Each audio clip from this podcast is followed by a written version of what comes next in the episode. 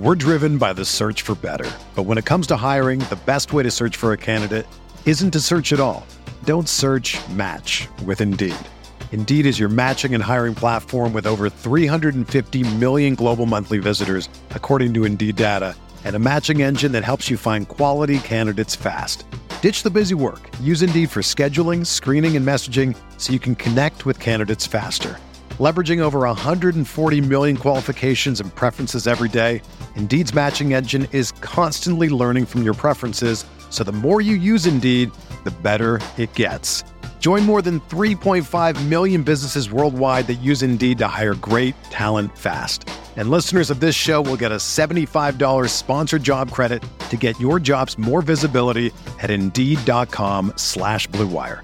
Just go to Indeed.com slash BlueWire right now and support our show by saying that you heard about Indeed on this podcast. That's Indeed.com slash BlueWire. Terms and conditions apply. Need to hire? You need Indeed. This podcast episode is brought to you by Coors Light. These days, everything is go, go, go. It's nonstop hustle all the time. Work, friends, family expect you to be on 24 7.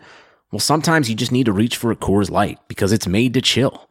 Coors Light is cold lagered, cold filtered, and cold packaged. It's as crisp and refreshing as the Colorado Rockies. It is literally made to chill. Coors Light is the one I choose when I need to unwind. So when you want to hit reset, reach for the beer that's made to chill. Get Coors Light in the new look delivered straight to your door with Drizzly or Instacart. Celebrate responsibly. Coors Brewing Company, Golden, Colorado.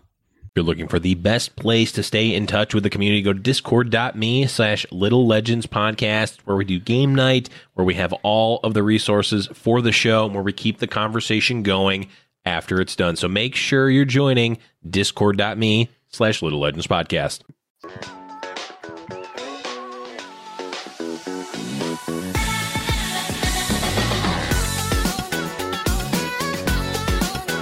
Hey, hello everyone, and welcome back to Legends Podcast, episode number 33. I'm your host, Weapons. Joining me, as always, is Boo. What's up, buddy? Hey, how's it? Hey, hello. How's it going? so, okay, I did that. The, the- do you want? Do you want to know the, the thought process behind that whole? I do. I do. I okay, do, so yeah, I was thinking about it. Okay, so Uh-huh. before, so originally at the beginning, I didn't want to say, I didn't want to open up the show. And I'm talking when I say the beginning, I mean like episode one when we started. I didn't want to open up the show, hello everyone and welcome, because I've done that for High Noon Podcast for a million episodes. I've just, it's Yeah. just such a, it's such a, a, a cliche broadcast thing. Everyone does that, opens up every broadcast and all that stuff. And I've fallen into that. So I didn't Yeah. want to do that. So what I wanted to do instead was like, what can, what's kind of the same thing but slightly different? And I did, hey guys, which is like you know the Twitch emote, hey guys, you know. But then I was mm-hmm. thinking about it. I'm like, no, hey guys, a little didn't didn't want to do it. Not not into it. I feel like hey guys could be discriminatory against some people or exclusionary or non-inclusive of some people. So you know what? I ditched it. The problem is, is that I ditched it halfway through starting saying it, so I, I pivoted back to. hello. So it, uh, I'll, I'll tell this story because there's probably going to be at least one. There's maybe one person listening that that used to watch uh, Evan Irwin on the Magic Show back in the day, uh, who ha- has like a really thick, or at least had a really thick like uh, Southern accent of some sort, and he would go, "Hey, hello everybody, and welcome to the Magic Show," like that. So I, I just, you know, pivoted. I pivoted mid, not even mid sentence, mid word. All right, all right. Let's. that is a mid-word pivot. If I've That was a mid word pivot. Yes, mid-word pivot. we're gonna be talking Um, about pivoting a lot in this episode. it's true. It's true. Okay, give me the one because I didn't know it was coming. I didn't know the hello was coming. Give me your 100% effort right now. Let's start the show. We'll go right into our days in TFT. Go for it. and you mean like with the hello everybody? yeah. And you want me to you want me to do it with the the the, the twang? Should I start doing the twang? That- Yeah, do do Hey, hello everyone, and welcome to Little Legends Podcast, episode number 33. I am your host, Blevins. Joining me as always is Boop. What's up, buddy? How's it going? Oh man, that was so good. It's like you're a professional. I feel like I need to uh, maybe work on the levels because I think I may have blown some people's ears out. But you know what? That's that's okay. I, I kind of blew my own ears out in the uh, in the playback, but that's okay. We'll fix it. It'll it'll get there. I need one of those fancy mics that can do that for me. I don't know how I don't know how to work that magic.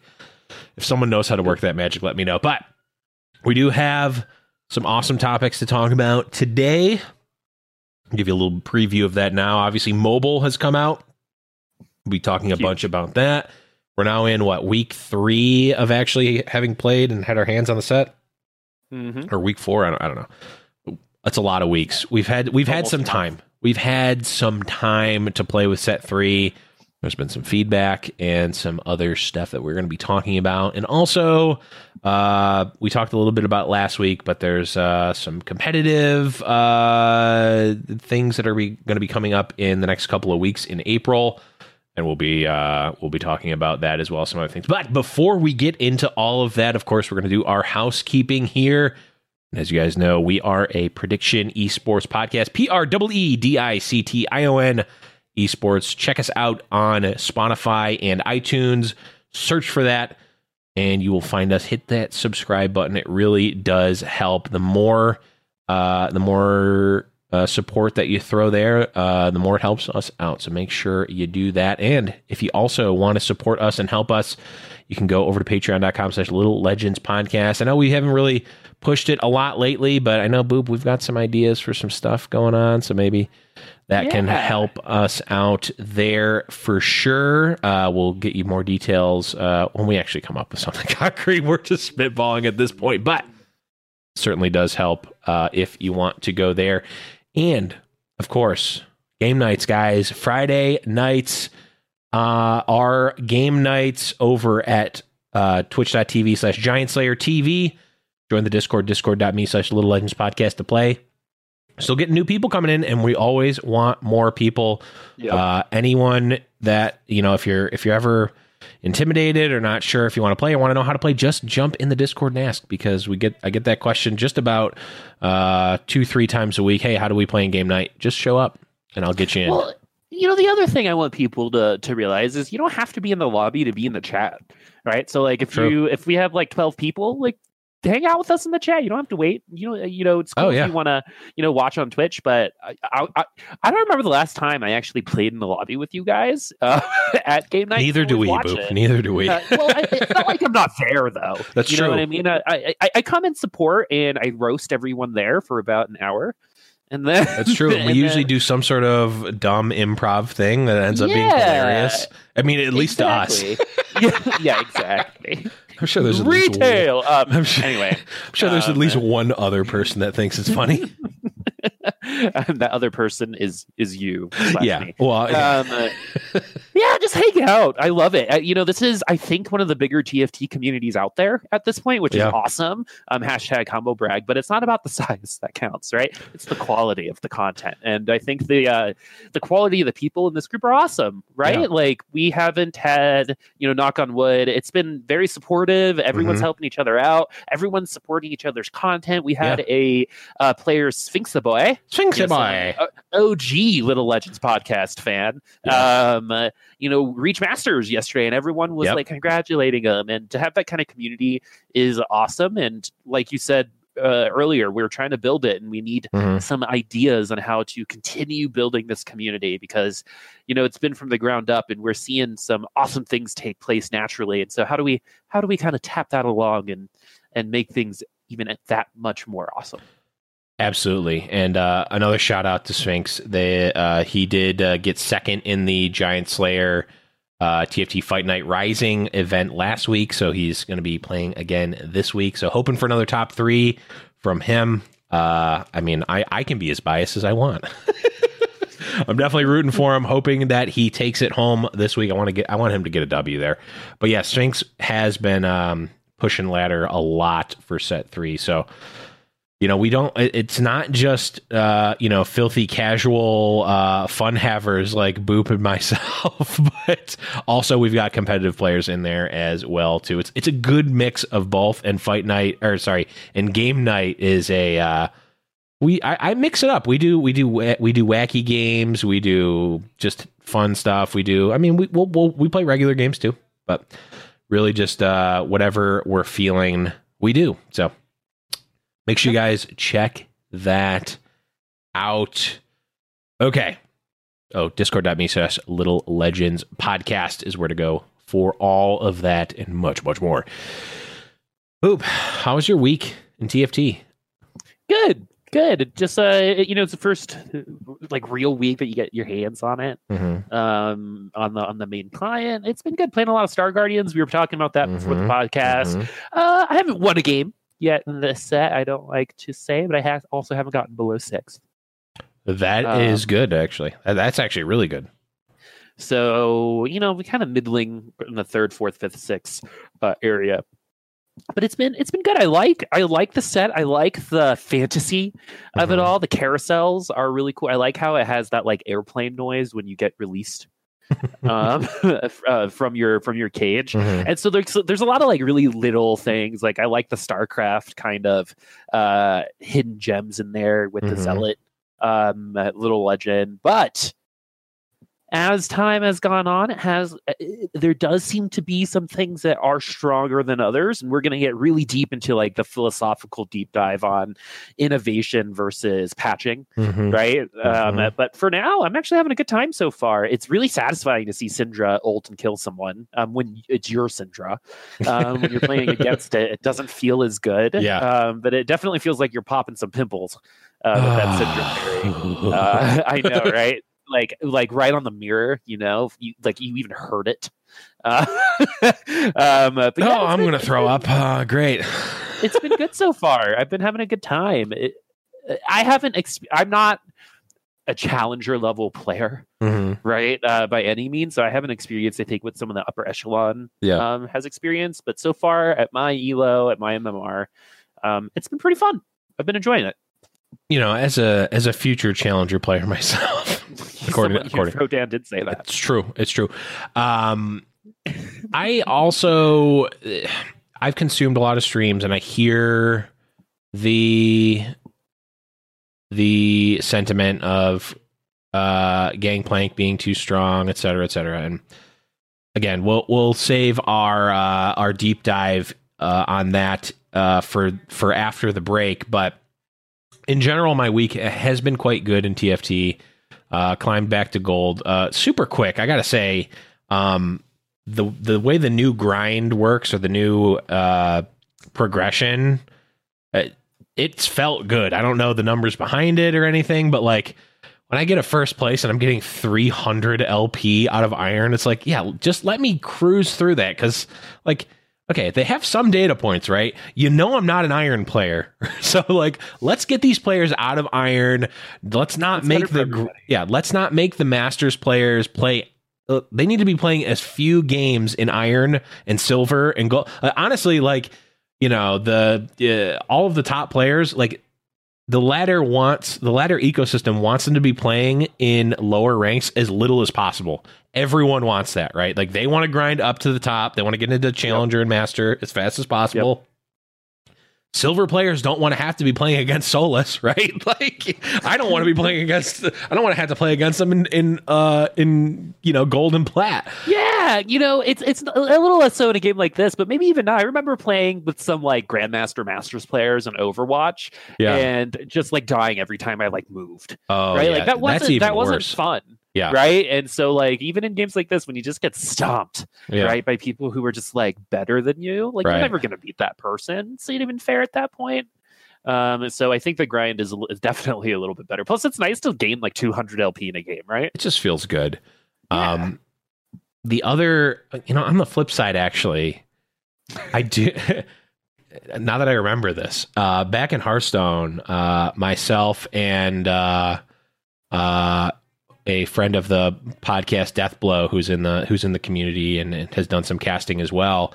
Um, we used to have like a pro player or streamer uh, like graveyard that we would collect. So every time we would play against uh, like Amaz or Trump or someone on like on the ladder in Hearthstone, like if we won, we would we would like we we had like a document that we'd be like, oh yep, add another one to the graveyard. We beat them. So like I don't know. I don't I I haven't put any additional thought into it because I just remembered that we used to do that right now. But I remember wanting to play against those players back then. Maybe I was You just more also- confident. You were probably way better, right? Uh, yeah, I mean, that, it- did- that came across a lot harsher than I. no, no, no, no, no. I, I, know what you Uh, mean, and you're yeah, yeah. probably right. If you're, if we're considering like, um, if we're just, I know that the math probably doesn't work out like this, but if we're equating like legend to challenger, then Yeah. yeah, I'm better at Hearthstone. I was better at Hearthstone than I am at TFT by At like that time. at Yeah. that time by like a pretty big margin. Actually, if we're if we're well, diamond. I'm man, I was good. Man, I was good at that game for like a if, hot. if we're talking man. like diamond would be like rank five to one. I know they're changing it, but like five to one. Then yeah, I would like because I, when I was trying, I would get I would get challenger or not challenger. I would get legend every month if I wanted to when I would actually play enough to do it. So yeah, Yeah. I guess I was definitely like a full tier better at that game. So yeah, no, that that that actually makes sense. I also came from Magic the Gathering where like there's no MMR system for that. You just are playing against your opponent. It's based on your record in the tournament.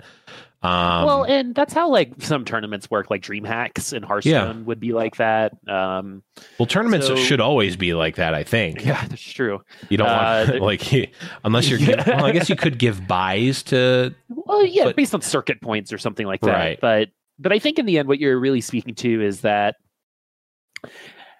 even though it's cool to beat those people on the off chance that you do, right? Because I remember I, I used to be really big into fighting games. I was pretty I was Mhm. pretty damn good at Street Fighter. Right, the Um, Shumagor, the Shumagorath story. yeah, yeah, yeah. You know, taking a round off of like one of the devs, right? Yeah. Like that's cool, but eventually I just like don't want to lose anymore.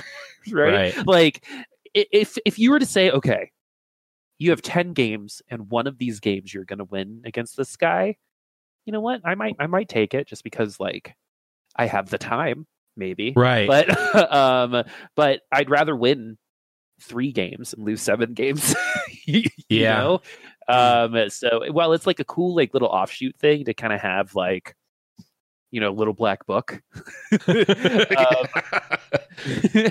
but I think like you really want to get as even of a lobby as possible. I think no in a game what. like this, you do. And I keep think I, I'm gonna I'm gonna I'm gonna put a pin in that because I need to think about that more because I actually think there's a deeper conversation to have there, but I haven't put any thought into it. And I wasn't expecting to bring that up. It just came to me. So I, I think there's something maybe a little bit. I don't know if it's me or if it's the way the game is set up or if it's ladder versus tournament play and like the. I don't know. So, uh, what are your guys' thoughts? If you guys have any thoughts, let us know uh, either in the comments on this show or in the Discord, discord.me slash- slash Little Legends podcast. Definitely an interesting conversation to have for sure.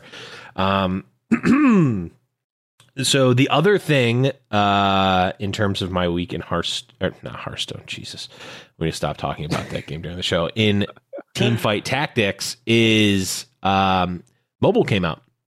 So Oh, oh, only a small piece of news. only only a tiny tiny little A, teensy a weensy little Yep. smidgen of news.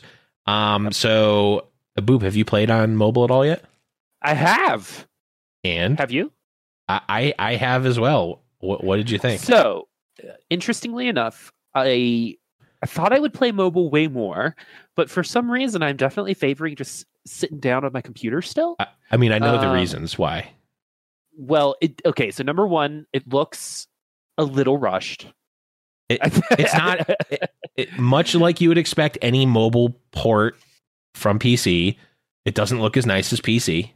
Like it that's- doesn't have um, the aspect ratio for iPads, right? Yep. Which is, uh, I think, I've heard that. actually something I was like really, really looking forward to. Yep. Um, because like when I imagine like the iPad as like a place to play TFT, it's almost perfect. It's like the size of a checkerboard, right? So, right. um, I was a little disappointed in that. Overall, though, I, it was workable, right? There are Mm-hmm. so many other launches that have just gone to absolute garbage because the game didn't work when they launched. Right.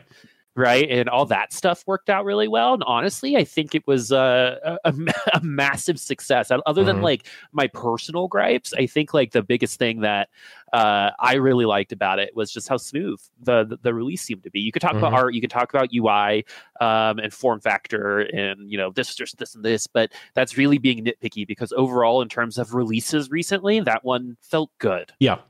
I think I think a uh, I would say like a four out of five in terms of like a mobile game for like if I'm yeah. looking like in terms of like yeah, I, I, would say four out of five. And maybe there's you know someone might take offense to that, but like if I'm thinking like when I'm thinking five out of five, I'm thinking of Supercell almost exclusively.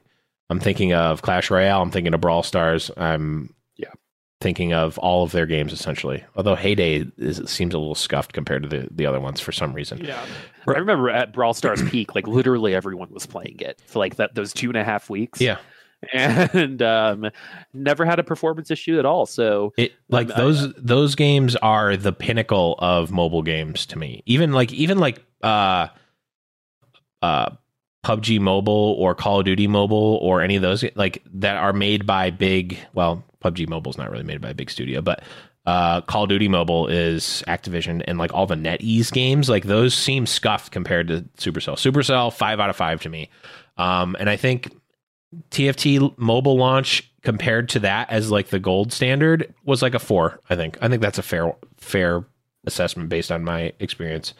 Um, yeah. The game works, which is like you said is good.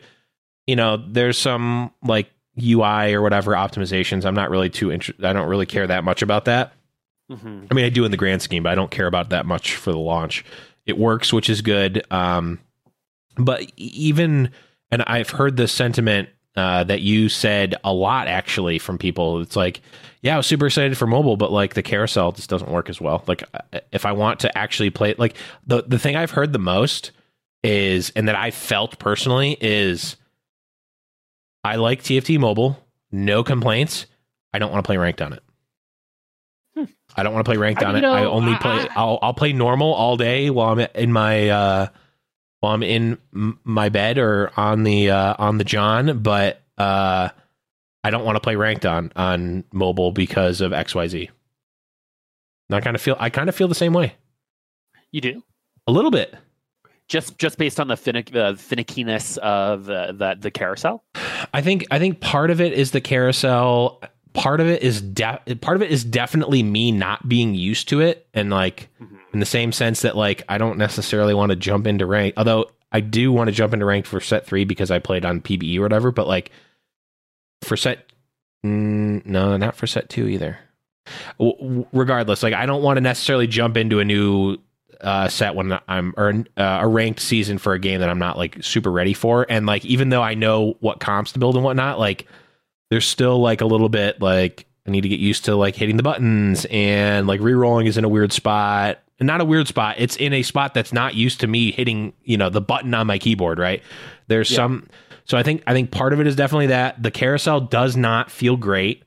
Um not to it's me. Definitely the weakest part of the game right now yeah, is the, is the, is the mobile carousel. Um, yep. But yeah, I, I, mean, I think I think it's I, I think it's good. I would be interested to see if you know they've said uh, they've said that they don't want to change core aspects of gameplay because of mobile. Um, they would essentially make mobile work as good. Like they can, like things like game time, like reducing game time. That's something that they would you know are actively looking to do and potentially they have do. to in right. my opinion like I, I, think if they're going to be successful in mobile because that was like the other thing yeah. right was it, it was just a, a, little too long right it just felt like a little it, I start feeling like the end of the game felt like a chore more so mm-hmm. than something i was excited for mm-hmm. um yeah. that could be a personal problem but i think that's a, a no I, I, it definitely i mean that's another thing that like Supercell just completely dominates that. It's like I, I think in a way, Clash Royale has ruined or at the very least drastically warped my view of games in general because you get a full game competitive uh, skill testing experience in at maximum three minutes. Like maximum is three minutes. I, I, think I mean I could go on a whole I could go on a whole diatribe about how I think Clash Royale might be the best game of since like the best game of this uh century like for a lot of reasons. And I think it's it's overlooked in a lot of, in a lot of ways. But regardless um I think TFT I, I think TFT mobile was good. And um I won't go too much more into my personal experience with it because I probably played like five or six games on it. Um, but what I did want to bring up was uh, the fact that uh, my girlfriend started playing. Um, and for reference, she's never played TFT, never played any sort of auto battler, auto chess, has basically no idea what League of Legends is. So, no preconceived, like literally no biases whatsoever for or against the game. The only thing that she's played that's close is Ascension, the tabletop card game, which is a deck builder game. So loosely related, uh, if anything. And uh, the cool thing is, is that she's still playing. Like she played the the tutorial um, the day it came out and uh, I I took a very hands off approach in terms of like guiding her on purpose because a I, I, I didn't want to I didn't want to commit to that. Uh, B B um the one of the most annoying things is when uh, you're just starting. We're literally going to be doing like a coaching series a little later. I just didn't want to. I didn't want to commit to that at that time. For well, I'm glad I know where my place is. No, this is um, this is this is this is boop. Don't worry, you're you're different. You're different. Don't worry. Um, but, but um, what was interesting? Oh, the so the the other thing is one of the most annoying things is when you're just picking up a game and someone who knows the game in inside and out and like like the back of their hand is like constantly like giving you like little micro like micro optimizations and tips while you're like just learning the game. That's one of the most yeah, annoying yeah, yeah, things. I have been very cognizant over the years uh, to not do that. So uh-huh. I just went hands off. I'm gonna like, just play, and I just want to see where, where you end up. And uh, she's kind of ended up in some interesting spots. And uh, I, I don't mean this as a slight. I mean this as like I think a lot of um, there's a lot of things that we take for granted as players. like since yeah, I think what you're. I, I think, like in summary, the new player experience, I think, was was very evident to you, uh, very in like a in a very raw sense because you're never going to have that experience with this game right? Like yeah. you, you did I a never, while ago. Not even because right? I had played but auto chess and exactly, Underlord, and so Underlord. like literally never had this experience. Yeah, and so when someone is brand new, new genre, she's she's probably the majority of people who interacted on on mobile. I'd love to right. hear the stats on like uh, account creation, right? Um, after it, I got it, like how many new accounts were created, mm-hmm. how many are still active, you know that that kind of stuff. How yeah. many created? How many have then transitioned over playing regular league, right? Mm-hmm. How much time do they spend in the app, like that kind of stuff. Yeah. I'm super intrigued by. I will never get those answers. Um, but I think what we have to understand as as players who interact with this game so long is we're probably in the minority, mm-hmm.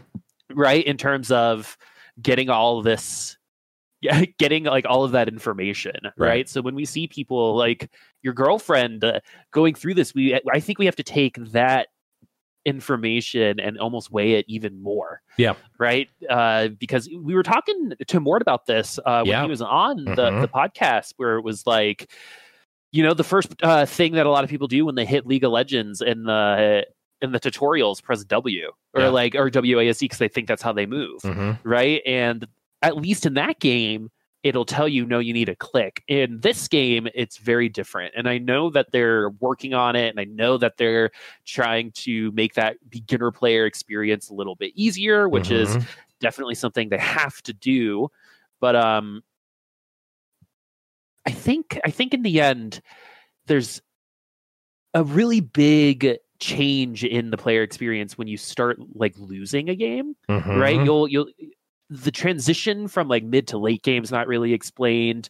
Um, right. Someone in our Discord actually said this. It was like, well, you know that uh, it, it really seems like you can start off 0 and 11 and then finish the game 12 and 0. Yep. Right. Mhm. And is that a good experience? Is that right? There's nothing Right. for those new players to kind of see something and say, this is optimization, Mm-hmm. right? They had, unless they go in and do a little bit of research themselves. And I think that's like where I think one of the bigger disconnects is, is Mm-hmm. if you don't find success quick enough, they just won't play. Right. Yeah, the, and I think to even drill a little bit deeper into that too is like one thing that's not um, in the tutorial really at all. Um, it, it- items are in the tutorial, and they tell you, oh, put put two items on to create an item, put two uh, item components on to create an item, and put it on a unit. It's like, okay, great, I can do that. Just like having watched uh, her play you know, I don't, I don't know, a handful of games and like coming back, it's like, oh, she's just putting all of her items on Caitlyn because that's the uh, the unit that they told you to put items on in the tutorial. Hmm. Like, it's things like that that like I don't even think I don't even think about, and it's like I'm looking over, there's no synergies. I'm like, oh, you're just buying the same units that they told you to buy in the tutorial because that's what you're used to, and like that's the type of thing that it's like, there's not. I mean, yes, the synergies are there. But I'm like, oh, you realize you have no synergy. She's like, oh, okay, that's probably why I'm not winning. I'm like, there's not really like, it, it- it's things like that that like you pick up if you're a strategy game player and you've been playing, you know, you've played 10 years of Magic or another similar game and you get that. It's like putting the pieces together like that. But for a new player um, who maybe has never played it before, it's like there, there's not any of that sort of like Mhm. guiding. And like even if it was just like just take the rebels every game. I mean in this meta that might actually be better than uh than trying yourself. Uh, but but like like the little things like highlighting uh highlighting a, a unit that is uh you know a synergy or or highlighting a unit or like a little tooltip that's like hey you can put in if you put in uh malphite here uh you'll have three rebel bonus and you can put them next to each other. Like things that would be useless for us right um that we could disable like like we always do with those it- People need tutorials to realize too, because like a lot of times mobile gamers don't play on uh, other games, right? Right. Uh, that would they even know how to click on a unit and find out what the ultimate is, right? What do these stats even numbers even mean, right, right? So, what is ability power? Uh, Right. Well, you, that- you- you know, and uh, so like yeah because the items go along with that. So I think like I think it's obvious that there still needs to be clarity in terms of that new player experience, right? I think yeah right now TFT is being held by a lot of the initial influx of its original release. oh yeah right. Mhm. A lot of the people who I know started playing TFT still play. It's actually pretty crazy. Um, Yeah. Of course, there are some people who stopped playing or don't interact with it as much. yeah we call those losers yeah, people still seem to be like really enjoying it and like looking Yeah. forward to the sets, right? Mhm. And that that's really great. It's just where do we go from here, right? I think one of the biggest challenges when it comes to TFT is everything has been reactionary, right? yes They saw that this thing was gonna be a thing, and now they're Mhm. they're still catching up, whether it be in competitive, whether it be in mobile, um, whether it be in a multitude of other design slash Mhm. feature slash UI ways, right? I just I just hope that especially once galaxies get into the game it gets even more complicated right. right? That something is offered to these newer players to set them up for success Yep. a little bit better because i think one of the big things my husband had a hard time with was why if i get six of this synergy am i still losing? Right. Hmm right? Because the game is telling me that if i get six of these things i get this awesome power up but i'm still losing to this guy who only has two of these things right or, or, or three of these things. Mhm. Like the why isn't there, right? I think they're Right. seeing what is happening, but they don't Mhm. quite understand why it's happening, and that's the area that really needs to start getting filled up as time Mm-hmm. goes on, because we need to retain these users now that we have them, now that these these things are on the Mhm. phone. And the more times you're, because because I remember when set two came out, my husband was just like, I don't really want to learn all these new units, and Mhm. you know, he just didn't find I heard that a lot. because Mhm. yeah, he like he was a Omni Yordle player, right? Remember? right oh yeah And so like he he goes into this next set and is like, what do I do? And so, and Mhm. just didn't feel like learning it all over again. But the thematic for space was much better, so now he's coming in uh once more. But in the end, like what I think we're really speaking of is the new player experience it needs to be fleshed out. It's there. They have a really great video um, explaining all the classes and origins and the synergies, but um, it's so much information at once, and to retain all Right. of that, you need to play. And there's nothing within the game and within the client to, to- Yep. other than That- you can level up to get more units, right? When you get to Yeah, Crux. but like, right? but, but but again, it's like y- you can you can spend gold to level up. Okay, well, what does that do? Well, leveling up puts more units in. It's like, okay, well, I mean, there's there's so many there's so many nozzles that I mean, and and those are the things that we like, right? Like we like the complexity, we like making decisions and having our decisions be impactful and all that stuff. We're the like like you said, we're the we're the minority and we're the the dedicated, we're the early adopters and whatnot. And I think it's very evident that for and I would argue for good, right? That the the game has been tailored and designed and balanced around the early adopters and competitive players, and maybe not even competitive players, but hardcore players. Um, so, and and and and, and TFT. I mean, the whole premise of it was, oh, hey, auto chess slash auto battler genre is a cool Yeah, thing. I think we can like, make a good one. months, right? Right. Well, it was super. It was super quick, and also like, let's just give the auto chess players like a riot spin on it. Okay, so it's like you're already your your initial player base is all people who either are Already super played in- your game. already played your game effectively, or played a game that is very similar to it, or were like, and eventually like league people came in and are like, oh, I want to play this and, I, and learn it, but they're still like gamers, core gamers, right? And like everything up to now has been for like you said that an initial wave people who are all very uh, dedicated and there's been very little and, and a lot of the things uh, um, about the game are specifically not um, tailored towards new players. Like there's still How no way to like know Yep. if you don't have a sword and a chain vest how do you know what a guardian angel even is right without going to a website you know Yeah, and to expect your players to do that, I think at the early onset, like maybe in beta is fine, but as we kind of move into official release, Yeah. right, we're on mobile, um, th- they definitely need to kind of season that experience Mhm. a, a, lot more uh, because we're gonna stay right. Like the Right. two of us are always gonna play, right? They're, They Yes. don't really need to. Uh, honestly retain about us, right? yeah. Yeah yeah like w- the how hearthstone lost a lot of people was they ignored us for too long right? Right. Uh, and uh, and then they didn't dis- they couldn't decide whether new player blah blah blah right? A lot of issues there. I'm sure Yeah. that's on another podcast somewhere else. But here in tft i think another issue is also when you play battle royale and i think this is why fortnite got so popular and why the Mhm. BR format got so popular it's very Mhm. obvious right you drop Mhm. in you're trying to be the last one alive Yep. right shoot the um, and there, person yeah, there's guns around. You know, Fortnite has buildings, so there's a little bit of complexity there, but the core game is something very familiar.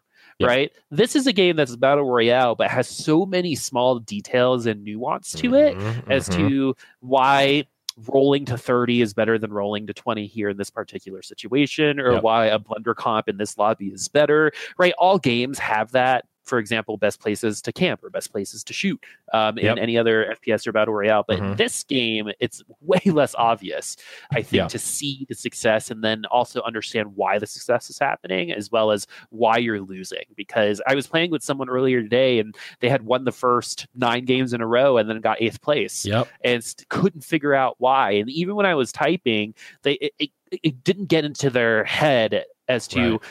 Why my level two units lost to this one cost four star unit Mhm. right? Like it, it just doesn't make sense to them on a first read. And while we're going to lose some uh, players because of that, no matter what, right? I, I, I'm afraid that if we keep giving these people like, all right, just figure it out. Right, like we have to do as early adopters, then there aren't going to be a lot of people who kind of cross that bridge uh, between Mhm. that casual into competitive player that we need in order to sustain something competitive that doesn't even exist yet right, Right. so um, that's i think the biggest question for me post mobile release it's less so the actual game because i think the release of the game went great Mhm. like you said four out of five right but in terms of what's next that's something i hope they focus on uh, along with the competitive aspect hmm Yeah. I, I could probably talk another two hours on just the know, mobile right? itself. So uh, we'll save that uh, for another show for sure. Um, we did uh, we don't need to go super deep into these, um, but we did get some PBE uh, changes that actually went up today in the Star Guardian Urgot update for regular league. Can you believe that they did that? By the way, I'm so glad they did, and, and it's a cosplay. And he's got like a badge and everything, Yeah. and I and I just feel like he's got some bo probably.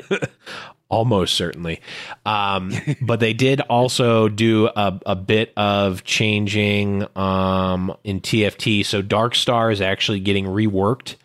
Uh, it's now when a Dark Star uh, champion dies, all other Dark Star champions gain attack damage and spell power. Um, and it's still a three and six, and they scale up. Um, the numbers aren't super important because they'll probably get changed anyway, and we'll go over it when it becomes official. But they basically made Dark Star a different light more directly than it already was. um, Uh, which is fine, I think. yeah, I, I, I Yeah. think it's good. I think again the power level of it will depend on the um will obviously depend on the numbers, but this seems like it's a buff overall, and also like it was just really confusing before because it was like um so there needs to be an adjacent unit and it puts stacks on another one but not everyone. And then when that one dies it also gives stacks but it doesn't give the previous stacks or something. I, like i i didn't i still to this day don't know exactly how it works. And i didn't really care because i never really played it that much um and also it's getting changed so uh, this is good. I think this will probably. I mean, we already started. We've already seen some really good uh, Shaco builds. I think this makes Jhin a lot better. I mean, it makes all the Dark Stars better, right? So, very interested uh, in that. And then the other change is um, Mana Reaver. Uh, it's now just a two cost or a two champ synergy, and uh, Mana Reaver attacks increase the cost of the ne- uh, of their target's next spell cast by forty percent. So, kind of like poison when they attack. Um, and then the four the four champ bonus was actually removed, so it's just two, and that's it. I don't know if I ever saw a four person mana reavers squad ever. I didn't ever see it. I or I did see people try to do it, um, like on streams or, but it was never for a strategic reason. It was like, oh, I wonder if four mana reaver works. Oh, no, it doesn't. yeah, well, uh, we're going to talk about balance here in, in just a second, I'm sure. But Yeah. overall, I'm happy with how it went. Right? We, we it's so easy to talk about the negatives, right? And we, Yes. we we did touch on some of the positives, but of all that stuff in terms of like new player. Um, new player onboarding and retention and and all this stuff uh, from what I know of Morton, from what I see, he's very active in making sure that these things are at least talked about and discussed and on on the table, right? But I think what they're going to find now is that timing is everything right now, Right. right? They're going to have it's kind of like a Sophie's choice sometimes when it comes to this. Are you oh, absolutely. going to focus in on new player, you know, Mhm. onboarding instead of competitive? What because new player new players are going to bring more money, right? So where are you going to put your resources, right? And I think that's like the hard part. Mort, I think, really wants all of us to kind of understand, right? Yeah. It's it's okay to be frustrated. We hear you, and they're working on it. Um, but then it's also a double edged sword, right? Because the more we hear we're working on it and then see nothing, the less trust we have. So it's a it's a really shitty situation to be in as a, as as as an in your face dev like Mort is. I'm so glad we have him, but that's kind of me saying, you know, I know they know this. I'm Right. not saying anything that I think they don't know or they are not aware of. They're all very very smart. I'm just Mhm. trying to reiterate the fact that we as a community might need to be a little bit selfless on some of these um, balance issues because I think this new player onboarding is like really, really important. So Yeah.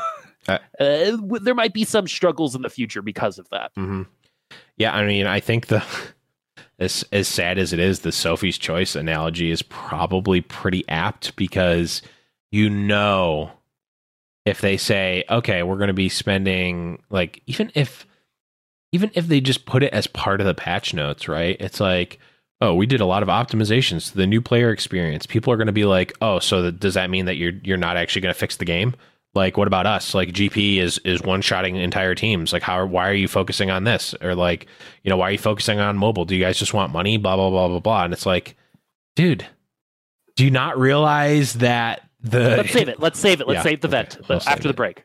we'll save it for after the break. But um, was there another thing I wanted to talk about before the break? Oh, the the one last thing before the break that we'll talk about is um, we got TFT merch now, official TFT branded merch uh, in the Riot Store. Did you take a look at it at all, Boop? I did not. Okay, Not so because I don't have any money. I uh so I'll give you the rundown here. There's basically three um there's more than 3 items, but there's three uh categories of item. There's mugs, there's phone cases, and there's pins. Um and they're pretty much all actually they are all uh little legend themed. So there's um two different pin packs, each with three different little legends. Uh, they're all the set one little legends. So the Pengu, the Rune Spirit, um, and all the other and all of our other favorite friends. No River Sprite though. Um, the there's the um, mugs, which I believe have all of the little legends from the first three or first two sets at least.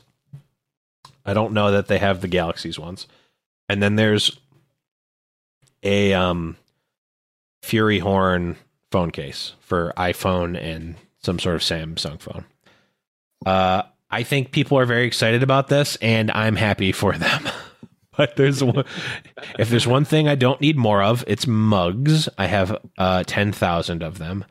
Uh I don't have either of those phones, so that's not for me either. And I despise pins. I think they're dumb. And uh but with that being said, people love mugs. It's a very easy thing. It's a good gift too, or I mean, it's at least a common gift. I wouldn't necessarily say it's a good gift. It's a common gift to be given. Uh, people like phone. People with those phones are probably going to get that phone case, and for whatever reason, um, nerds like pins. So. I, I don't fault them for that. It's Just I'm not even a little bit Okay, excited okay. about any of this. All right, all right, all right, all right, all right, right. You don't like pins. Uh, we Now, get it. We I get only it. have 20 more minutes of, of anti-pin stuff, so just let me get through. This isn't an anti-pin. This is a this is a, a a safe space for all pin lovers out there. Don't worry, just not in Blevins' head. yeah, th- this is a pin neutral podcast, but I'm yeah, I'm this is very pin certainly neutral. I'm I'm personally pin negative, and I'm I'm I'm open about it, and I embrace my I embrace it. anyway. Uh, so yeah, check that out. Uh, go to the go to the merch store for Riot Games, and if you want any of that stuff, get it. Um, Cool. Thanks. or if you don't, then don't. Cool.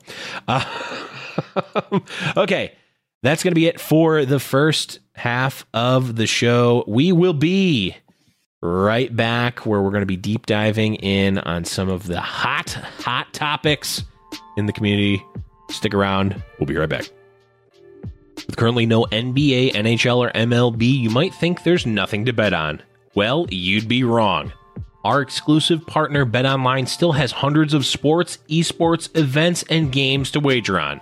Or let them bring Vegas to you with their online casino and blackjack. All open 24 hours a day and all online, including their $750,000 poker series. If you're into props and entertainment betting, you can still bet on Survivor, Big Brother, American Idol, stock prices, and even the weather. Visit the BetOnline website and join today to receive a 100% welcome bonus with your first deposit. Be sure to use the promo code BLUEWIRE. BetOnline, your online wagering experts. Welcome back, everyone, from the break. We are back and are going to be talking about a pretty hot topic right now, and that is the meta of set three specifically, but more broadly, um, how the meta functions, how players adapt or don't adapt to that, what happens, and what uh, the I don't want to say responsibility, but what the um, I don't know how would you put it. What what the uh, onus? the onus where where the onus of change comes in. Yes, Something- I think that's a I think that's close a good way of explaining it Yeah. because this is a very philosophical discussion, Yes. um, and there are a lot of varying opinions uh, about this, and I don't think either one has a right answer. So, uh, just prefacing this conversation with that as Yeah. these do tend to get a little bit heated and personal based off Mhm. of just like beliefs. So, um, I'm really looking forward to it. yeah so basically i mean this can be broken down and and when i when i say this i'm pretty sure that there's no personal angst here so even if it sounds like that don't look any don't look any deeper than than that but this is the Mort Dog versus uh, Cloud Nine's Jay Shrita discussion that is pretty much omnipresent in the community at all times because Jay Shrita uh, is, as you know, a very competitive player for Cloud9 um, and is always looking at the meta and what's being played. And he, he's obviously playing at a top level and is very vocal um, and a lot of times specifically to Mort about what they think is the scenario in in ranked and in in on the ladder and uh that's a lot of times public on Twitter. So the newest uh sort of uh legacy or the newest uh development here is in uh, regards to rebels and um gangplank i think specifically um so the tweet is something so mort essentially started by um sharing a uh a twitch stream from kiting is hard. Um they hit rank one and are doing it with a variety of different builds. Jay Shrita, of course, goes and pulls the logs of their games, and they see uh, one, two, three, four, five, six, seven, eight out of two, four, six, eight. Yeah, eight out of ten games in whatever snapshot that they took are uh, Rebels comps. Okay. So basically, I think what we're going to be discussing here, like you said, is is is the onus. I think it's very important to read this um back and forth uh, because I have opinions on how both people kind of go at Mhm. it in this one. Um so do you want to be Mort or do you want to DJ Shrita? uh, I can be more sure. okay, I'll be Jay Shrita then. I, I don't have a good Portuguese slash Brazilian uh, accent, so it's just going to be me reading his words. Okay. Uh, okay, where are we starting here? I don't normally promote. Okay, don't normally promote. Uh, don't normally promote specific streamers, and then he posts the the stream. Jay Shrita responds with sure, and then Sure. posts yeah posts that. Uh, Uh, Okay, and then he goes, and before someone says something, this isn't a flame or anything. It's only to show you need to play this comp. If you want to climb fast, you play another comp to climb for top four. It's not his fault, and I truly think he's a good player and he has merit. yes, Um, we'll read a couple more. I think this next one, these next two are really important. yes. So yes, Mort. I don't. Trying to see which one of these comes first. Um, Mort says eventually the top one percent of players are willing. I don't know. Is that the first one? No, that's the second. Yeah, no, no, that's good. Okay. Yeah, Mort says eventually the top 1% of players willing to experiment figure out good options. Slowly, people discover that it can work. Slowly, the meta shifts. The meta shifts quicker, and then the pattern repeats. I'm not debating that Rebel GP is strong. It's getting nerfs, but uh, try to be that 1% that finds the counter. Um, and so Jay Shrita then responds with every patch. I know people are going to copy and paste comps, but the problem with this patch isn't a specific comp. Uh, I, and I think that kind of I don't need to read the rest as he goes into specifics. Yeah, but he, um, but basically the argument now from Jay Shrita is that certain comps uh, aren't strong at certain characters. Mhm. Yes, in this case, uh, Gangplank. Mort then, uh, I don't know if this is directly in response, but also says, uh, Look, I feel you've played the game enough uh, that you'd see this by now. Here's the pattern someone finds a strong build, everyone flocks to that strong build, its play rate goes up a hundred times. That's probably pretty close to true, honestly. not not hyperbole. Uh, because of that, the build gets optimized, and then 99% of the players, uh, 99% of players only play that, and then nothing changes. And then um, he goes on to say uh, GP one base damage is 650. Um, uh, enemy MR is 20. So basically, he's saying that Jay Shrita is being hyperbolic of the, Mhm. you know, gangplank one shotting uh, the comps. Right. Um, and then Mort comes back in with is. Uh, and then he also says uh, Neeko is a problem. Early game gold isn't a comp. Neeko isn't a comp. GP isn't a comp. I know every meta is going to have an S tier comp, and people are going to learn how to play and how to counter. But this isn't the case here. Mhm. GP is broken. Neeko boost uh, T5 unbalanced champs, uh, top five unbalanced champs early, uh, unbalanced. These are the problems. So basically, I think what is happening here is I don't think Jay Shrita feels like he's being heard as what he believes is Right. the actual problem. And Mort, I think, is taking a little bit too much of a like hands on hips dad approach to this, if that makes sense yeah. right? Because I even just this initial tweet, right? I don't normally promote specific streamers, but uh, you know, this guy, it's almost like he is asking for it. you know, at this point, like this guy's right. See, right? Uh, a little bit of confirmation bias, but then when presented with some other proof, like Jay Shrita has, even though the comps are pretty similar. I think both of them have uh, things to say. So Mhm. earlier on, you definitely had some opinions on how this went and whose side you're on, but I'm definitely under the impression that I don't think Mort necessarily handled this the best he could have. Um, because I do think it's kind of condescending, and I think that does come across frustratingly um, to Jay Shrita and why he might be a little so passionate about this. It's it just sucks to feel like you're not being heard, even though you're screaming and maybe you need to be using your inside voice, right? So, Yeah. so I don't know, man. What do you what do you say? So I think I don't I don't want to speak specifically to this case because I have not played the hundreds of games or, or dozens at least that Jay Shrita has played in set three. I haven't, you know, I'm not a masters level player yet. Uh, um, so you know, my opinion on this specific um, instance is only worth so much. So I, I, I want to kind of remove it from that. The validity, like whether that's true or not, is kind of irrelevant to the point I'm about to make. Um, and also, Mort said that GP is getting nerfed anyway, so I don't really know Yeah. what like. So, so, and I think part of that is that's frustrating. Is oh, he's getting nerfed. Why not just do it now? Right? If it's you know these people are Uh. complaining and you know it's too powerful, why not just do it in a B patch? Uh, I mean, yes, but also like if we're, I mean, I, I don't know why you wouldn't just do it in a B patch, but I'm, I would give some sort of.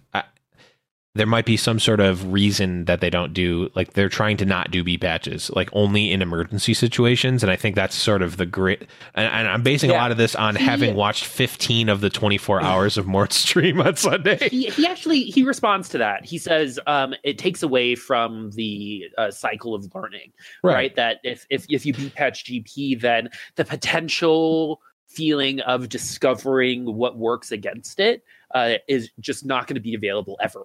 Right. Right. It, it'll be this is good. Play this. Oh, now it's patched. Now play this. Right. And a lot Yeah. of other games have I think have gotten into a pretty unhealthy space by doing Mhm. that.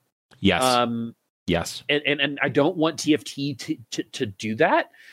Except like the last time this happened was Kassassidon, right? Mhm. And I remember being a little peeved off when uh, it was just Yes, kind of like just use that. Zephyr, right? Yeah. Like, and, and then and then I was like, no, right? Like that doesn't just work like that.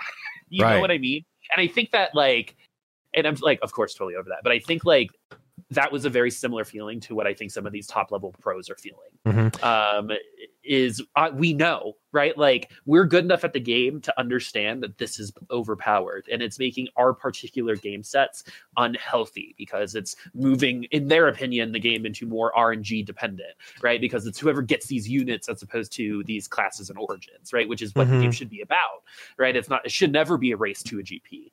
Um, but do you think that's where the game is at? Because I don't. For I, them, it might be, but where I'm at, I'm not seeing any of that. well, for where where I'm at, it's definitely not like that. Um, but again, like I think top level play is is always going to be different, and there's going to be some sort of meta that develops anyway. But what I would say, and what I think is sort of at the core, I, I don't I don't want to speak for Mort necessarily, but what my understanding of what Mort's point is is that hey, GP strong, I get I give you that. Rebels comp strong, yes. However, the the pattern that Mort put out is absolutely the case. It's the case in almost all games, right? I mean, think boop, think about goats in in Overwatch. Goats how how long I know I know you you you, you just threw up a little bit in your mouth. Um, I casted goats for a year and a half. Okay, Yes. I don't need to remember it. But I how- lived.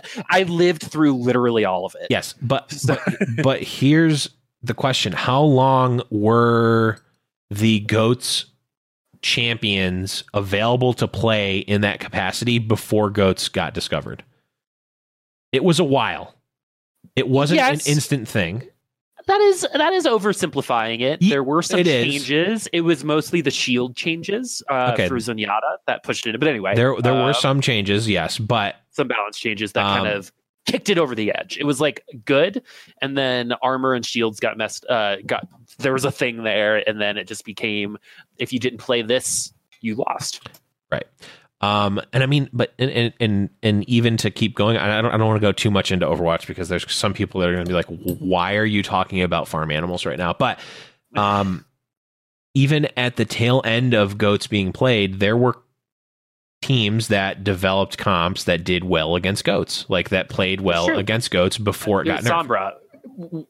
Again, they did nerf D.Va heavily, and Yes. you know all this other stuff and balance was definitely a thing and at the tail end they were really trying to get rid of goats so Yes. much so that they changed how competitive play worked Yes. and went to 222 right they like they literally couldn't do it and so i think like the bigger story of, of of how goats came was more of on the development side is why you don't necessarily add or subtract things in the game just because they're strong, right? Dive was very, very strong at the time. Mhm. And for those TFT uh, fans who don't know what dive is, it's kind of just like go at them. It's a surgical type of situation. Everyone kind of jumps on top of you. You take someone out and then you get rid of the rest of the team, right?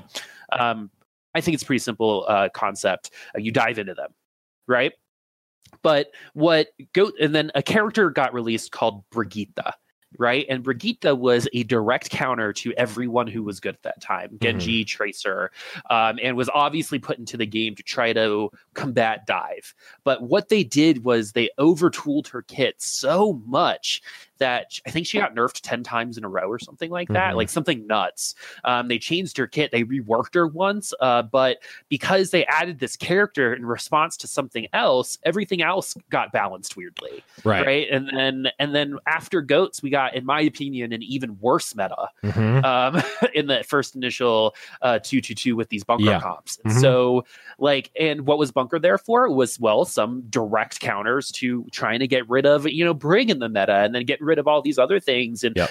I- don't want tft to be reactionary development like i think overwatch was right it was so reactionary that the game is in an unhealthy place right now Mhm. right? There are characters who literally haven't seen competitive play in years, Right. right? So, and well, League has a hundred something other characters, you know, Overwatch doesn't, and with thirty something characters, Mhm. right?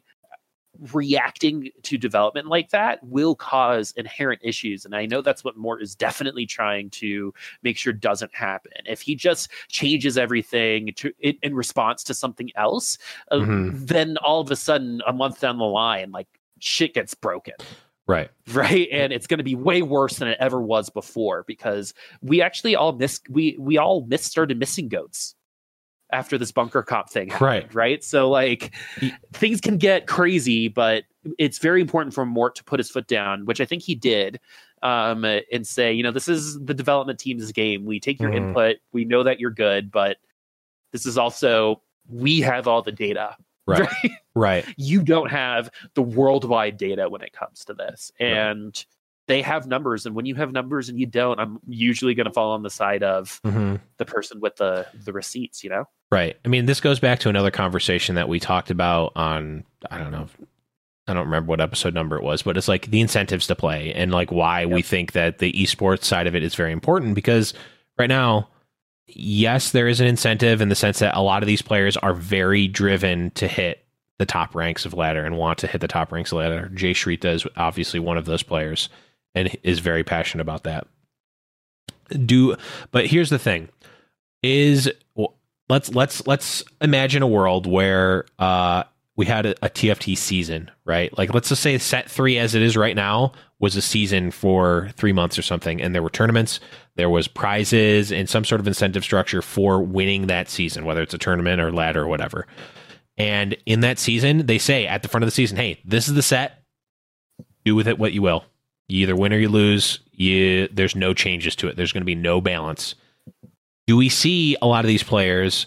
Like, is it is it possible that the fact that Mort does talk so openly about it and is so receptive and is so close to it that the players instead of being like, well, I got to work with what I'm given, right, and try to figure out a way to beat it, they instead are going to, hey, even even if it's not like a nefarious thing that's like, oh, well, I don't want to do the work. I'm just going to complain to the developer it's not even that mindset. It's a I know I can talk to the developer and I am making and like Jay Shrita for what it's worth does provide a lot of examples and he gives spreadsheets a lot of times. I know Mort has talked about that and like give an example, spreadsheets, all that stuff. Like the data is that like the data that he has access to is given. And it's not even Jay Shrita saying, Oh, well, I don't want to figure it out. I see all these things happening.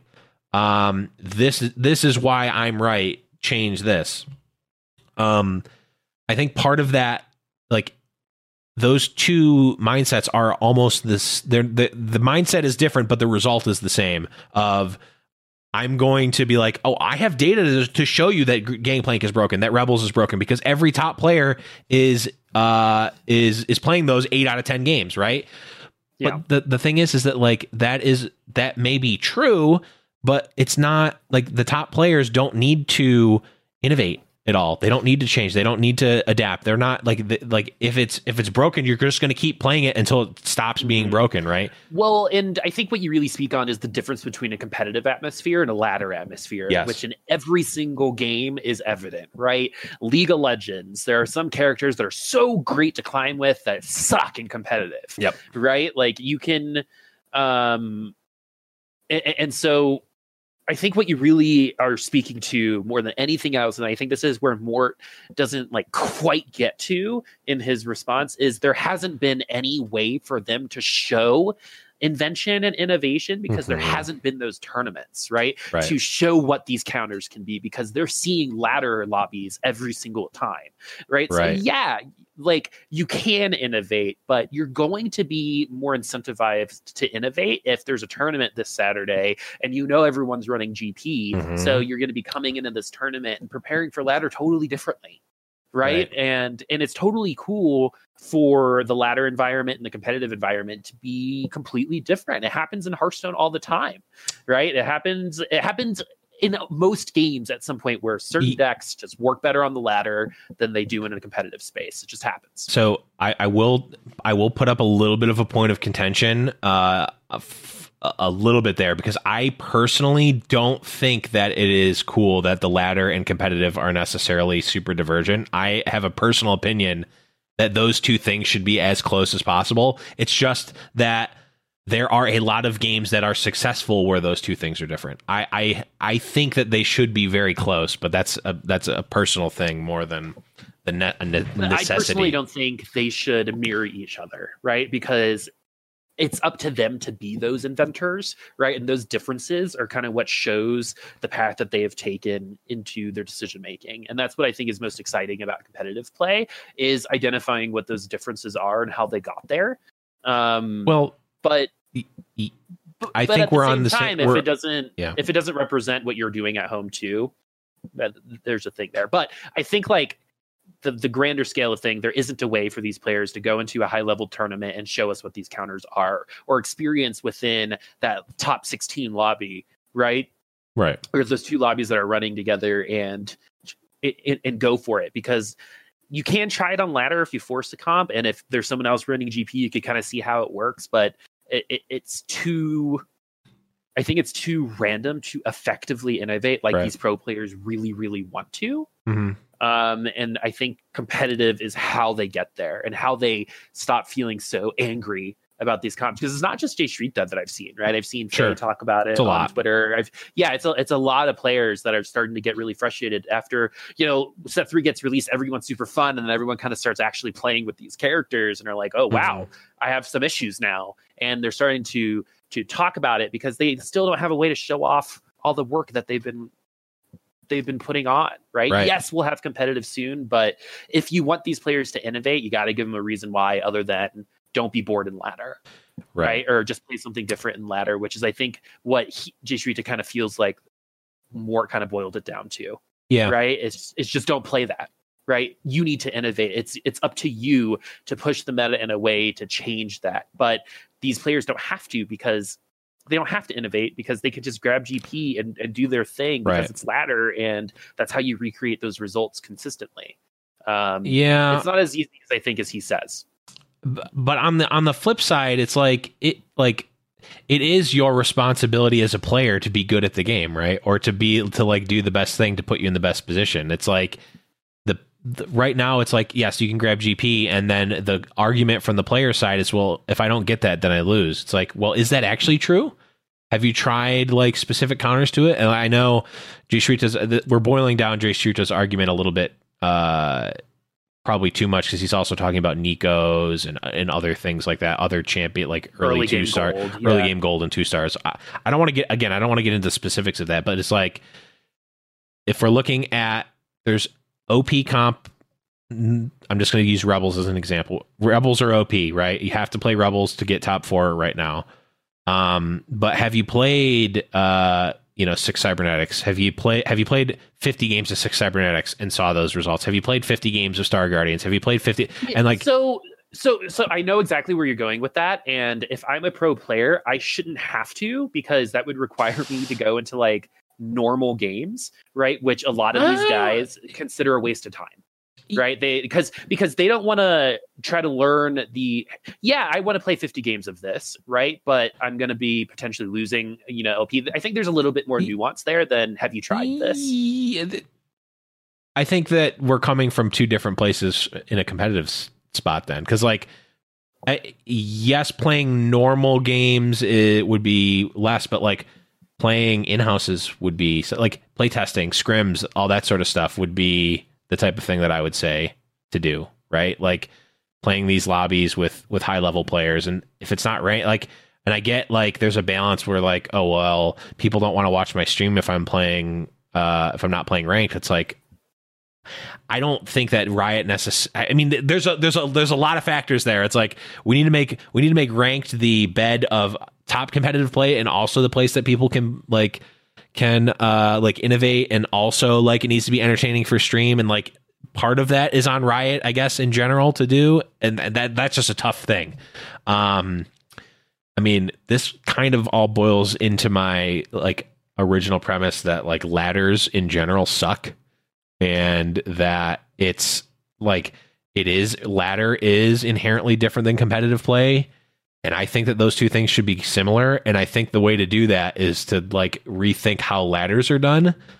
I don't think that's how what what's going to happen but um like if if instead of instead of there being like the traditional ladder play that we see now if it's instead like you play a mini tournament or something and you get seeded uh, and you get points for winning the tournaments. Like you play an eight game league or something, and you get points, ladder points for winning those. I, I don't know.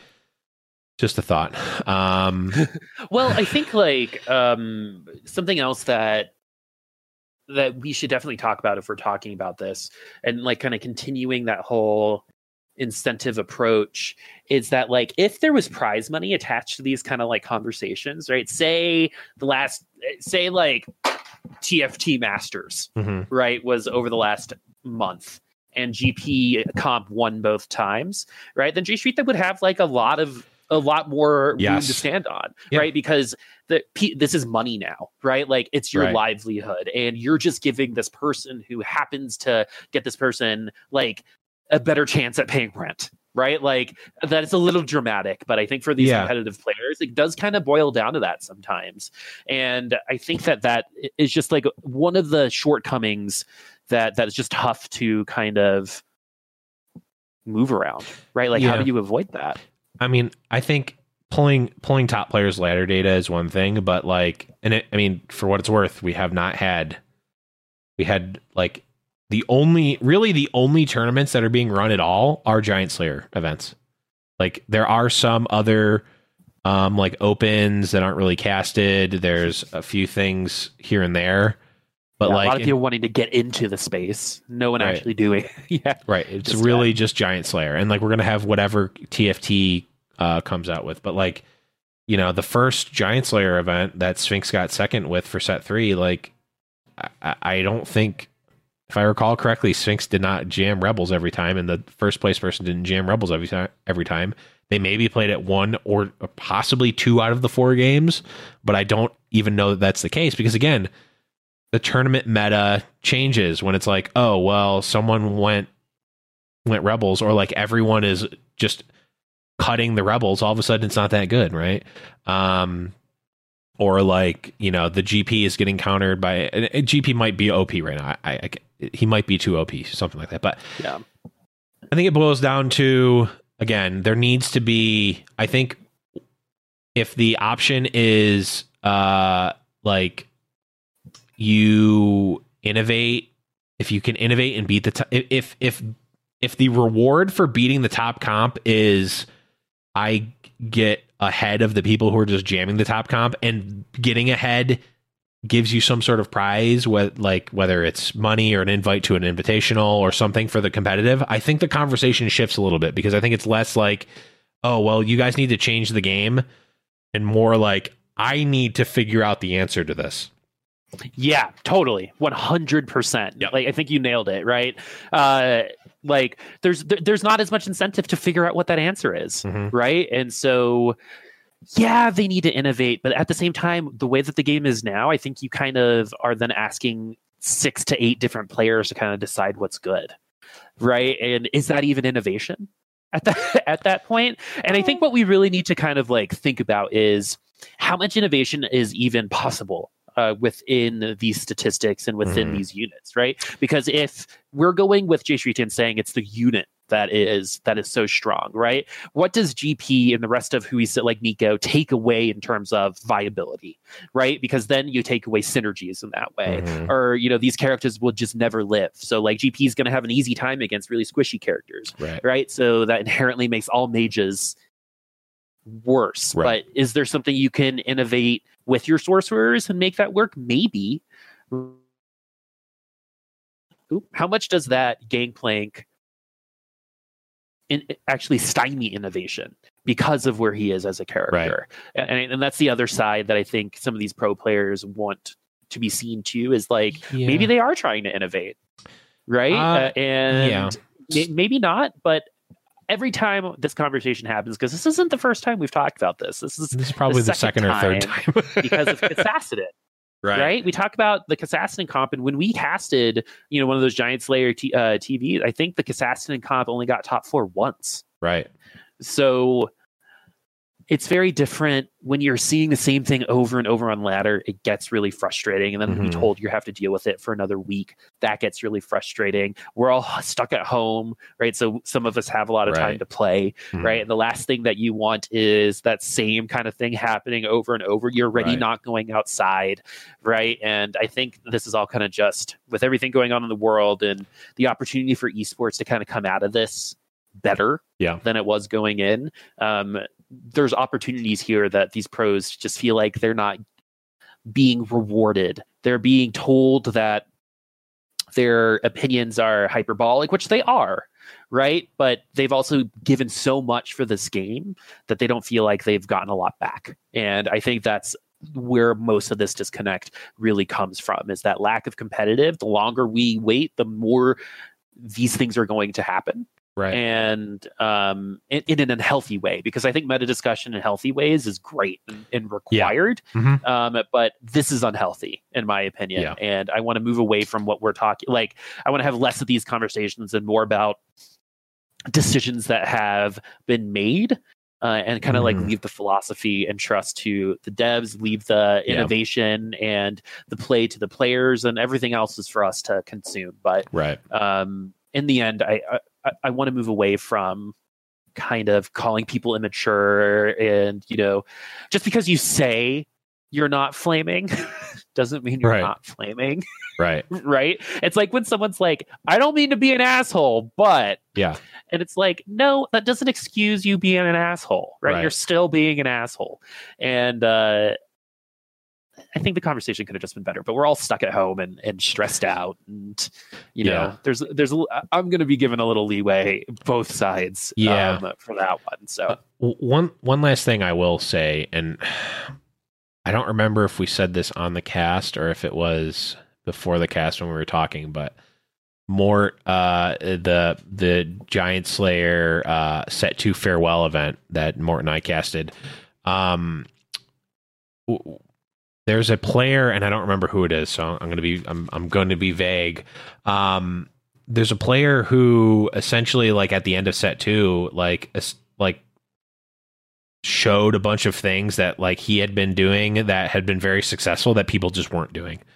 Um, or maybe it was the end of set one. I don't remember. And like at the end of set one, everyone was running Brawler Jinx, and he was like, "No, I was actually running this comp that was actually, and I had like a really big win rate with it." But he like wasn't a streamer, wasn't like, or at least wasn't a big streamer, and like didn't wasn't in the Discord and wasn't like in that community. Because like right now a- a lot of if not all of the top um like masters players a lot of them are in either that lobby 2 discord or like in a discord in communities talking to each other streaming to lots of people. So like it's all open for them right? And that is actually kind of uncommon for a competitive scene but it, it, when there's like actual stakes being played for, right? Like we might start seeing these top players that have these great strategies or these broken strategies instead of like compl- uh, instead of voicing that on the internet about like oh this strategy's broken it needs to be fixed. You probably just keep it to yourself and win with it. man, it. that happens in FPS games so It happens often, ev- in every right? game. Yeah, where you just like hold on to a strategy just like just because you know you're the only one. Competitive advantage. Like, and then and then like what that opens up is more cheese options, right? And what audience member doesn't like cheese? Oh, That you one love dude cheese. lactose intolerant, right? But like right. most of us love cheese hmm Yeah. always, You- you- and so Yeah, you. I think even if uh, there are broken things, I think people like this is what happens in Magic, right? Like you do not.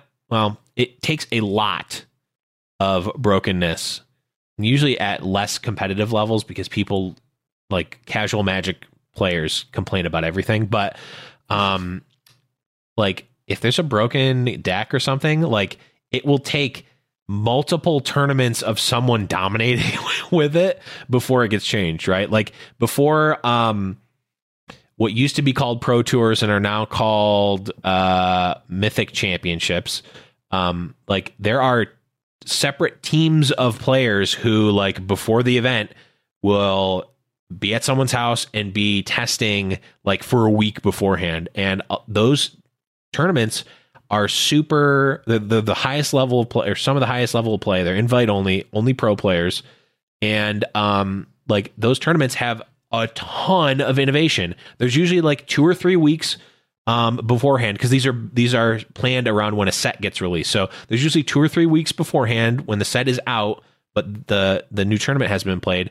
There's usually a tournament or two before that and we see lower level players playing those and you see a meta sort of develop and then these what used to be called pro tours happen and it's like a bombshell gets dropped. They figure out a new like it's like the pro players who put their minds to it and just ground it out for weeks beforehand and kept their strategies to themselves because they're trying to win a hundred thousand dollar tournament. Like are like yeah this was this was actually like th- this actually breaks the format and you guys just didn't figure it out because you're not as good as us. Like that i mean they don't say that but that is the case.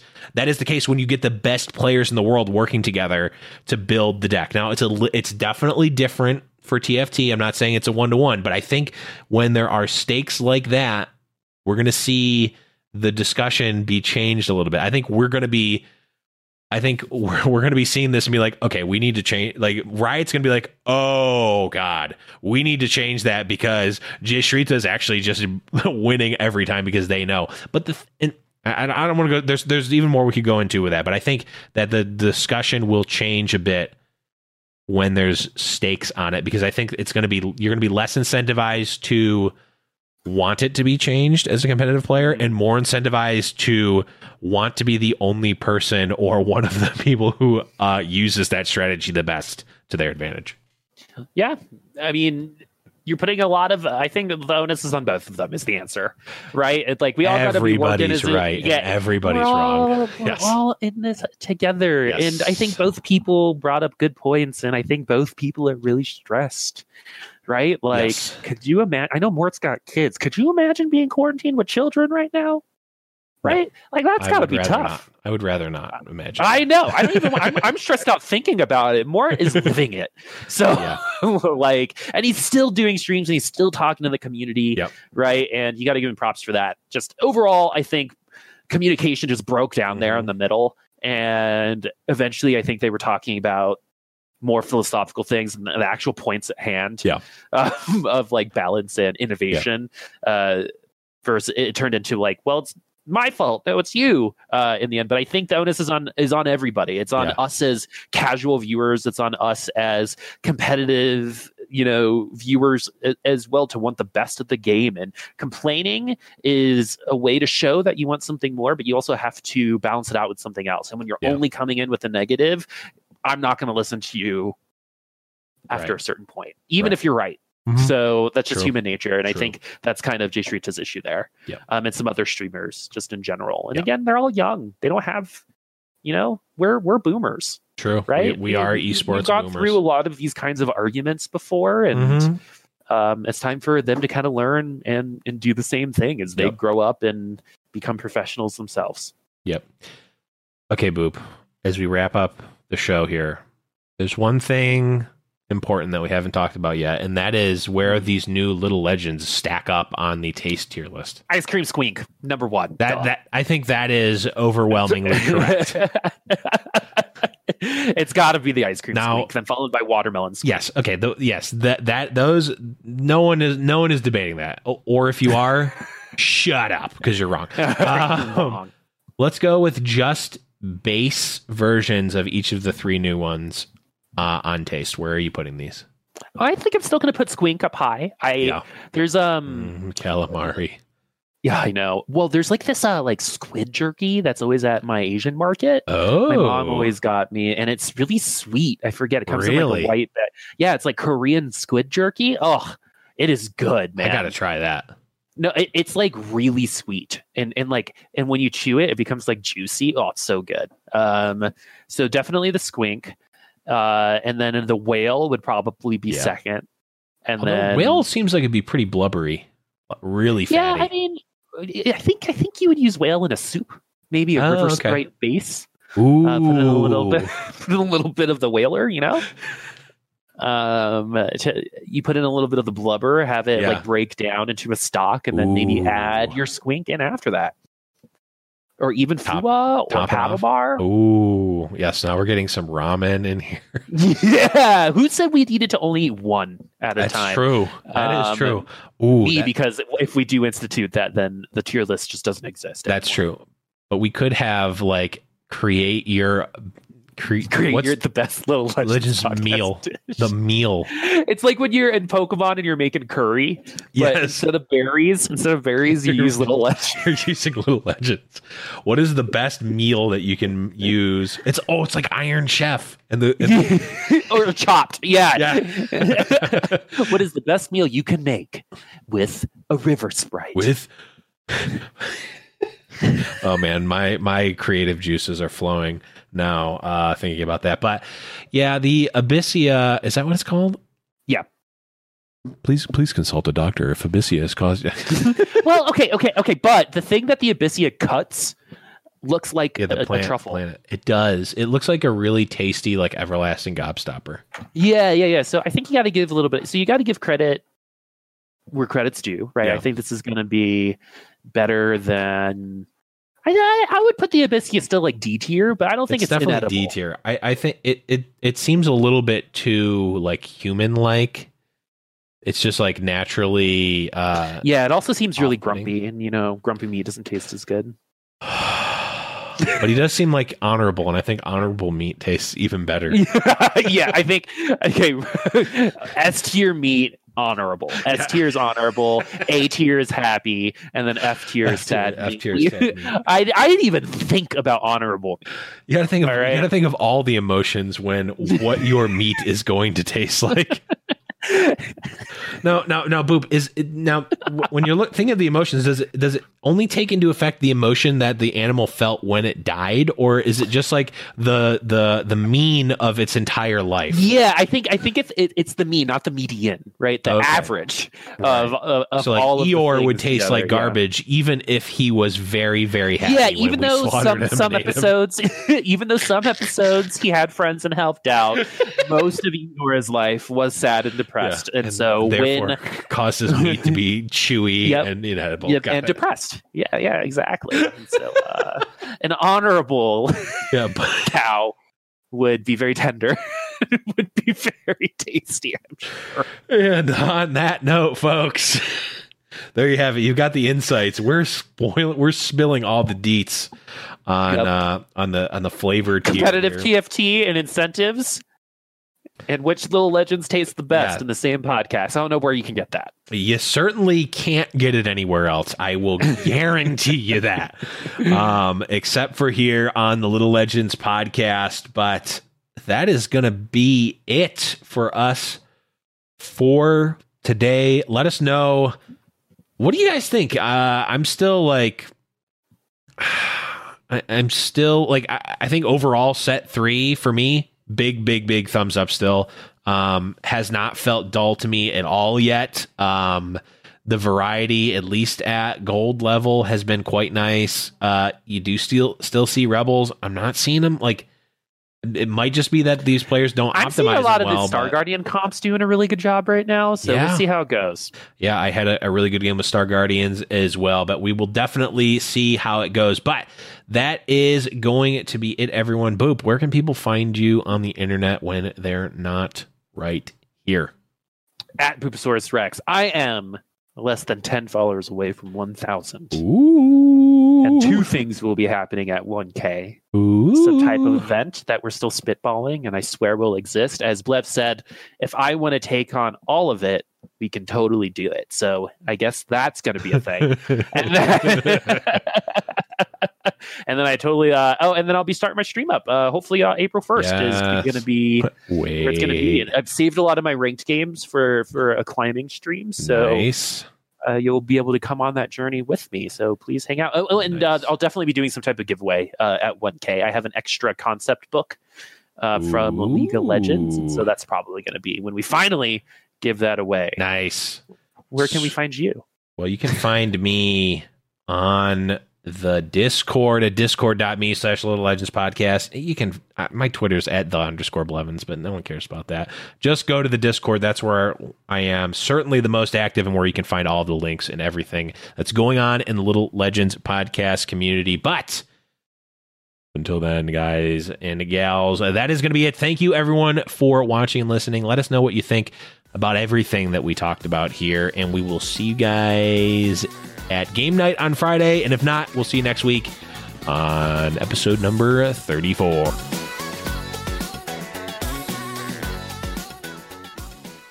Sugar Ray Leonard, Roberto Duran, Marvelous Marvin Hagler, and Thomas Hearns. Legends, whose four way rivalry defined one of the greatest eras in boxing history. Relive their decade of dominance in a new Showtime sports documentary, The Kings, a four part series now streaming on Showtime. Whether you're a world class athlete or a podcaster like me, we all understand the importance of mental and physical well being and proper recovery for top notch performance. That's why I'm excited that Unifyd Healing is sponsoring this podcast. Unifyd Healing is a new and super innovative global network of wellness centers powered by Energy Enhancement System, or EE System. If you haven't heard of the EE System, you'll want to listen up. This technology promotes wellness, deep relaxation, purification, and rejuvenation. At hundreds of locations across the globe, Access to a center is easy and affordable. Interested in experiencing the EE system technology for yourself? Go to unifydhealing.com slash bluewire to learn more and find a center near you. That's U-N-I-F-Y-D healing.com slash bluewire. No material or testimonials on the Unified Healing website are intended to be viewed as medical advice or a substitute for professional medical advice, diagnosis, or treatment. Always seek the advice of your physician or other qualified healthcare provider with any questions you may have regarding a medical condition or treatment and before undertaking a new healthcare regimen, including EE system.